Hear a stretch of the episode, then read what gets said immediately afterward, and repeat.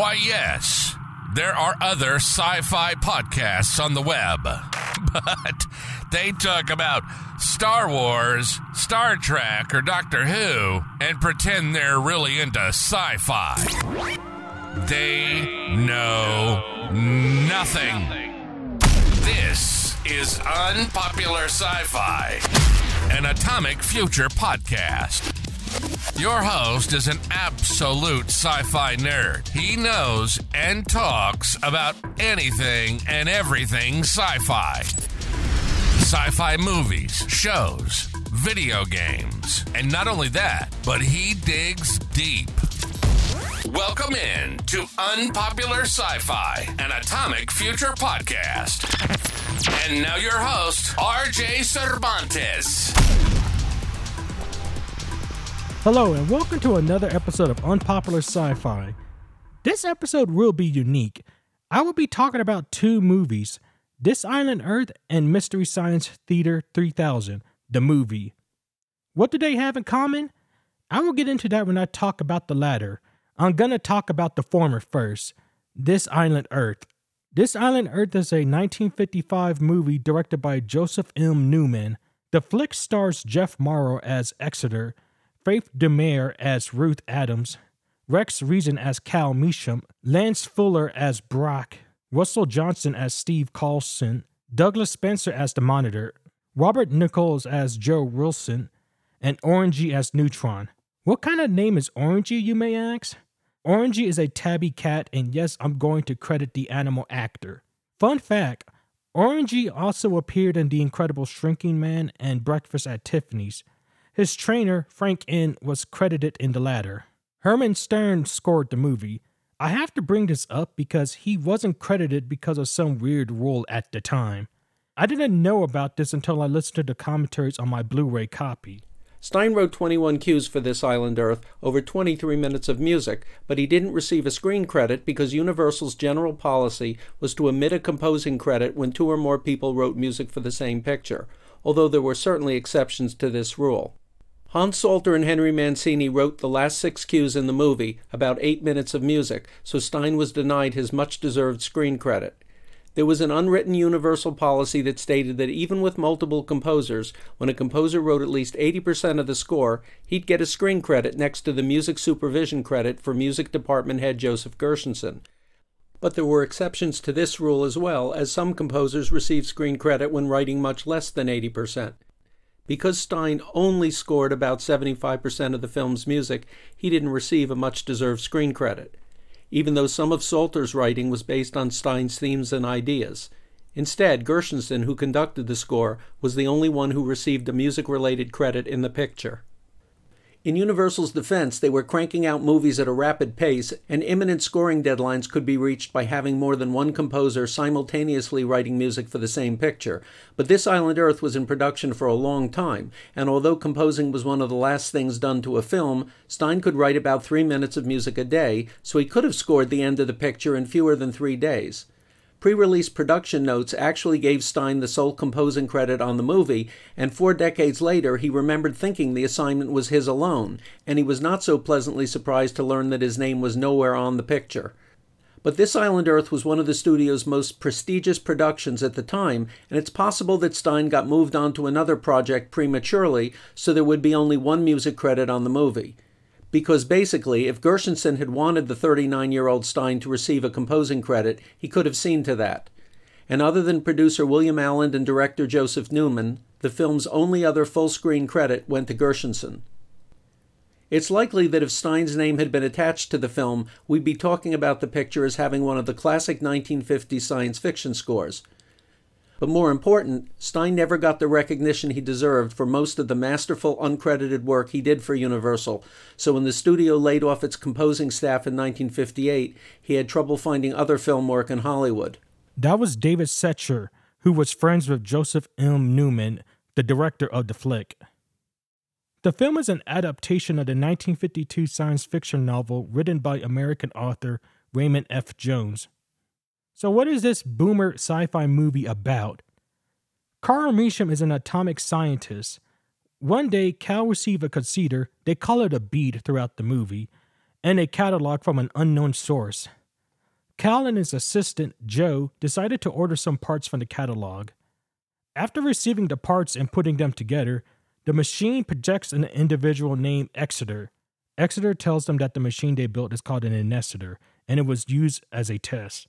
The test was to see if Cal can put together a machine he has never heard of. Since he passed, Exeter offered Cal a chance to work on a project with other like minded scientists. Cal accepts, however, he doesn't know that Exeter isn't telling him the truth. If you're thinking, this doesn't sound too exciting, it sounds dull, is the book any better? I understand your feelings, and to answer your question, no. And in my opinion, the movie is way better. When I first read the book for this episode, I felt like the book dragged on. I also felt like the book was disjointed. It was like reading three stories within one book. It turns out I was correct. Apparently, the book was a serialized trilogy of three novelettes under different names. The first part is called The Alien Machine, the second part is called The Shroud of Secrecy, while the third part is called The Greater Conflict.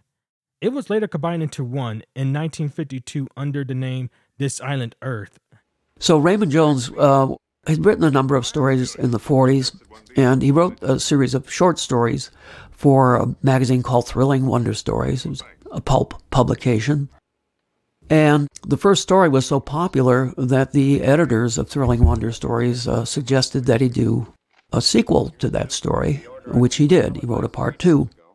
And because that story left things up in the air, he had to do a part three. Then he condensed those three stories into the novel, This Island Earth. Uh, that was not the original title of the stories, but that's what he called the novel. The first 30 minutes of the movie is faithful to the book, with the exception of the opening where Cal's jet malfunctioned and was saved by a mysterious green force. This is an audio podcast show. I can't show you the scene, but the effects they used to achieve this green light was interesting. In this day and age, they will use CGI. I'm going to let Robert Skotak explain it because he is a visual effects artist. Tricky scene to do nowadays would not be so difficult to make this plane glow. They had to uh, literally hand trace that plane frame by frame to create a matte, which allowed them to uh, introduce that green glow. So it was uh, every frame of the sequence is hand drawn and traced. The person who actually headed that up, who headed up that department for what's known as rotoscoping, was a lady by the name of Millie Weinbrenner. And she had a whole department of um, primarily uh, women who um, did this meticulous job of tracing frames, like this film, but also films like The Incredible Shrinking Man, The Land Unknown, etc. There are some minor differences, such as Ruth and Cal meeting before in Vermont, while in the book they never met, if I remember correctly. Cal and Ruth also ended up getting married in the book, while their movie counterparts don't. The flick features the planet Metaluna and their enemy fraction Zahgon, both of which doesn't exist in the book. This isn't a minor difference, but a major one. For those who have seen the movie, you will be familiar with the Metalunan mutant, the brain exposed insectoid, the monster is everywhere on posters, merch, and even in the trailer. What if I tell you that the mutant doesn't appear in the novel at all? What if I also tell you that the mutant was a last minute addition to the movie? This doesn't surprise me because the mutant showed up at the climax. I don't know how to feel about it because, on one hand, the monster feels unnecessary, but on the other, I can understand the business perspective. This was the 1950s, and monster flicks were the rage at the time. It helped with the promotion of the film. The last major difference is that the book deals with the theme of workers' rights. The book even mentions communism. The flick ditches this. The book is forgettable. I haven't read a lot of sci fi books from the 50s, but This Island Earth is the weakest I read so far. I can think of two books that are better on the top of my head The Shrinking Man and Martians Go Home which is my favorite sci fi book, and it has a movie adaptation, which I will talk about in the future. The movie's reception is a lot better. On the back of my Blu ray, there's a quote by TV Guide A landmark science fiction film.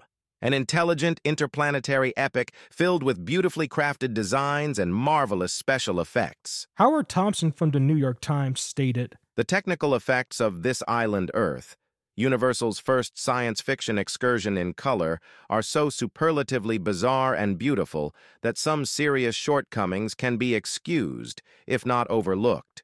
Bill Warren, film historian and critic, has said before he passed the best and most significant science fiction movie of 1955. It remains a decent, competent example of any era's science fiction output. Danny Peary, film critic and author of cult movies, has said, Colorful, imaginative, gadget laden sci fi. But what do I think of the movie? While there are better films from the 1950s, I still enjoy this flick. It's interesting that this movie did a thing first before the thing became normalized such as being one of the first movies to have moving backgrounds, interstellar travel, and a transporter deck. Interesting credits. The background for the credits. This is one of the first movies that used moving star fields. Generally, in movies before this, backgrounds were stationary, just the star field, but here they sort of made a three dimensional star field. This is used throughout the film. Now, of course, today this is pretty common. As I mentioned, uh, this was one of the earliest films to deal with travel outside of our solar system. Uh, there had been films made about trips to the moon and to Mars, but this actually went beyond beyond that into interstellar space. Now, a lot of people give credit to the movie Forbidden Planet for coming up with the an idea that ins- later inspired the transporter deck in Star Trek. As in Forbidden Planet, they have a scene where the crew goes through this pressurization process. But the actual fact is, Forbidden Planet was inspired by this movie, which has that process. It was copied in Forbidden Planet, and then Star Trek picked up from Forbidden Planet. So, really, the source of that transporter idea, or the general kind of layout and feel of it, came from this island Earth. According to Robert, one of the drafts of the flick involved an interplanetary battle. I kind of wish they kept that.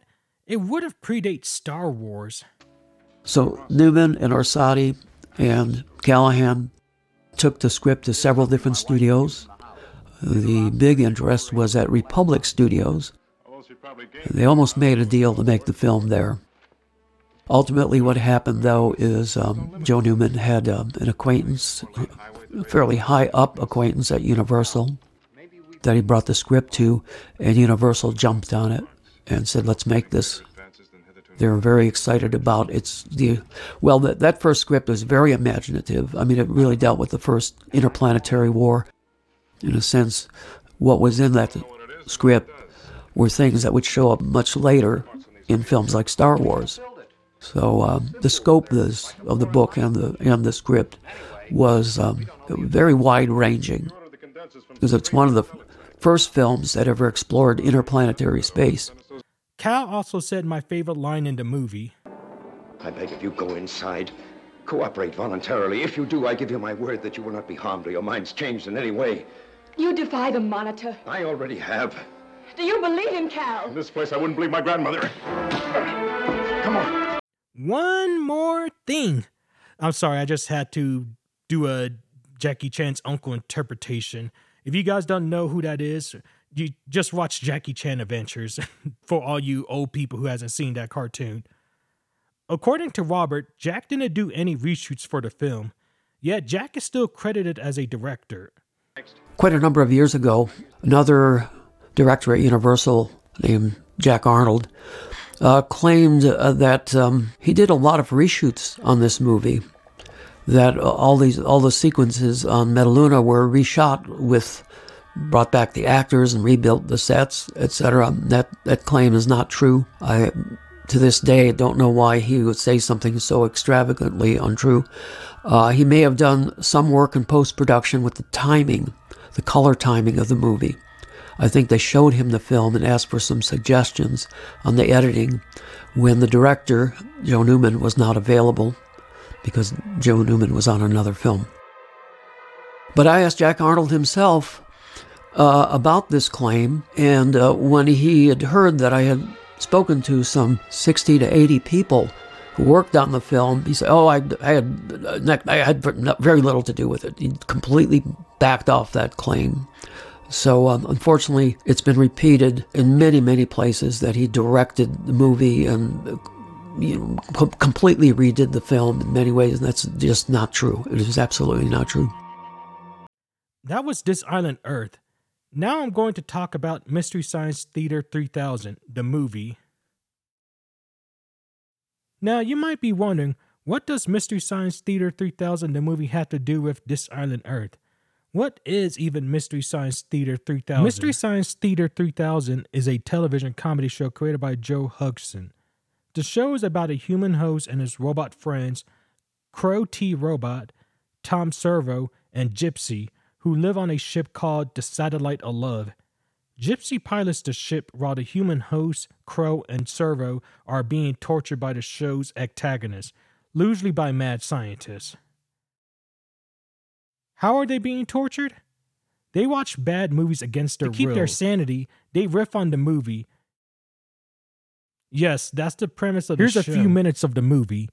Now, Crow, I told you, no more escape attempts. Well, believe me, Mike, I calculated the odds of this succeeding versus the odds I was doing something incredibly stupid, and I went ahead anyway. Wow, it's the nicest weather Earth has ever had. Notice how big Japan is?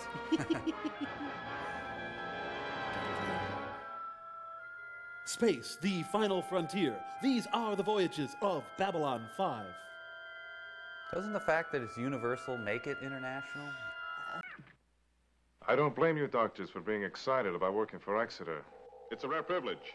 He's a rare man. Our little Neutron gave us away. he felt the impulses. That cat I could. Put Neutron under the thought transformer? Hmm? Why not, Brack? And perhaps you'd like me to step in with him. Ah, smooch my big white alien forehead. Turn it off, Brack. Our friends won't be giving us any more information tonight. Put you in the bitch transformer. Here's a sketch of the interocitor. I also have rough notes on its working controls. Hmm. It's guesswork mostly, but better than nothing. Not much. And these are portraits of Exeter and Brack. Do you notice the peculiar indentations in both their foreheads? No! Coincidental, no doubt. And this is the one we're really proud of, Cal. We discovered this about a week ago, two miles south of here. The side of this hill has been hollowed out. And here's an acre of canvas covering the excavation. Mm -hmm. You tell me what's in there. A pudding? Steve wanted to go back and find out what was inside, but I guess I got cold feet. Just like Vermont. Still a sissy. God, I hate you. To anyone who hasn't seen the show, you might be wondering, how what type of bad work? movies do they riff? How can they turn that into a movie? I'll tell you, but there's other stuff I have to bring up because this show has a cult following. It lasted for 13 seasons with 230 episodes. The original one lasted from November 1988 to September 1999. The first revival of the show was on Netflix under the title Mystery Science Theater 3000 The Gauntlet. The second revival is on a website called Gizmoplex. The show is highly praised. It won awards such as the Peabody and an Emmy. Time magazine has listed the show in their 100 best TV shows of all time in 2007. This is a show where characters just riff on movies. The type of flicks they riff on are B movies, not good or decent B movies, but bad B movies. Think Alien from LA or The Mole. They don't People. riff on the whole movie. They have to edit the movie down for time. The characters in the show do take breaks from watching the film. They usually goof off until it's time to go back watching. As movie. I said, the show lasted for 13 seasons, and within that time frame, the humans have been replaced. Joel Robinson, played by the creator, was originally the host for five Other seasons. Other human characters who have appeared on the show are Dr. Erhardt, Dr. Forrester, Pearl Forrester, and Mike Nelson. Mike Nelson took over as the host from season 6 to 10. We even follow him in Fun the movie. Fun fact, according to the making of the featurette on my Blu-ray copy of the movie, the show was made in a garage. If you're still trying to figure out how can they turn that into a feature-length film, let me tell you, what we got was different from the, the ideas in the first draft involved the mad scientist going to a mad scientist convention in Las Vegas, where a time machine goes haywire, musical numbers, and a great escape scene involving Servo. Paramount turned the pitch down because it was too expensive. They wanted something like the show. It wasn't the end of the world. A lawyer from Universal, who was a fan of the show, hooked them up. The movie they choose to riff on is This Island Earth. And the reason why they choose the movie is because to them, This Island Earth has a silly premise.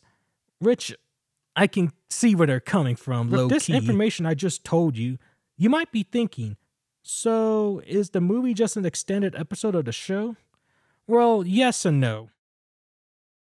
The no part, episodes of the show are usually an hour and 30 minutes. This varies, but the movie is an hour and 17 minutes. The yes part, the movie does play out like an episode of the show. It opens with Dr. Clayton Forrester and his quest for world domination by forcing Mike to watch bad movies. If Mike breaks, then Forrester would make the human race watch bad movies. Mike, Crow, and Servo do take breaks from the movie. The first involved Mike removing a satellite on the ship. The second one involves the trio using an ambassador as a plan to return to Earth. And the third and final break involves Dr. Forrester being teleported to an alien's home. The alien is from this island Earth.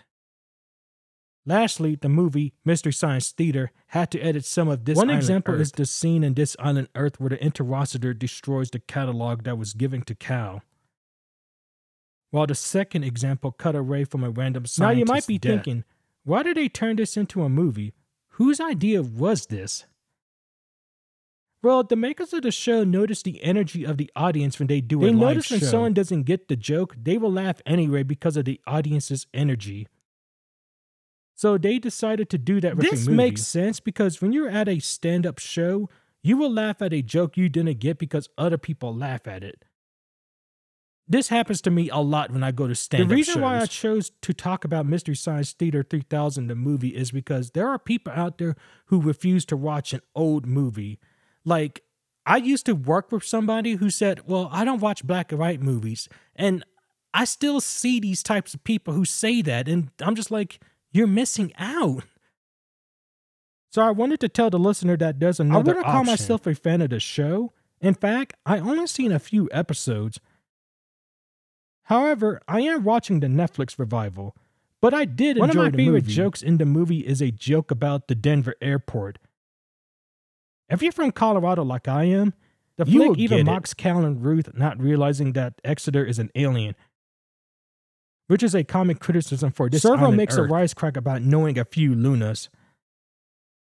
I wanted to make a joke about Servo knowing Luna Star, but I could have come up with a punchline. Then I remember they wouldn't hear me if I was talking to my TV and I was watching the movie Yeah, by I like myself. porn. So what? The reception of this movie is positive, with the Washington Post on the back of my Blu-ray copy saying MST3K. The movie probably provides more LPM, laughs per minute, than most Hollywood comedies.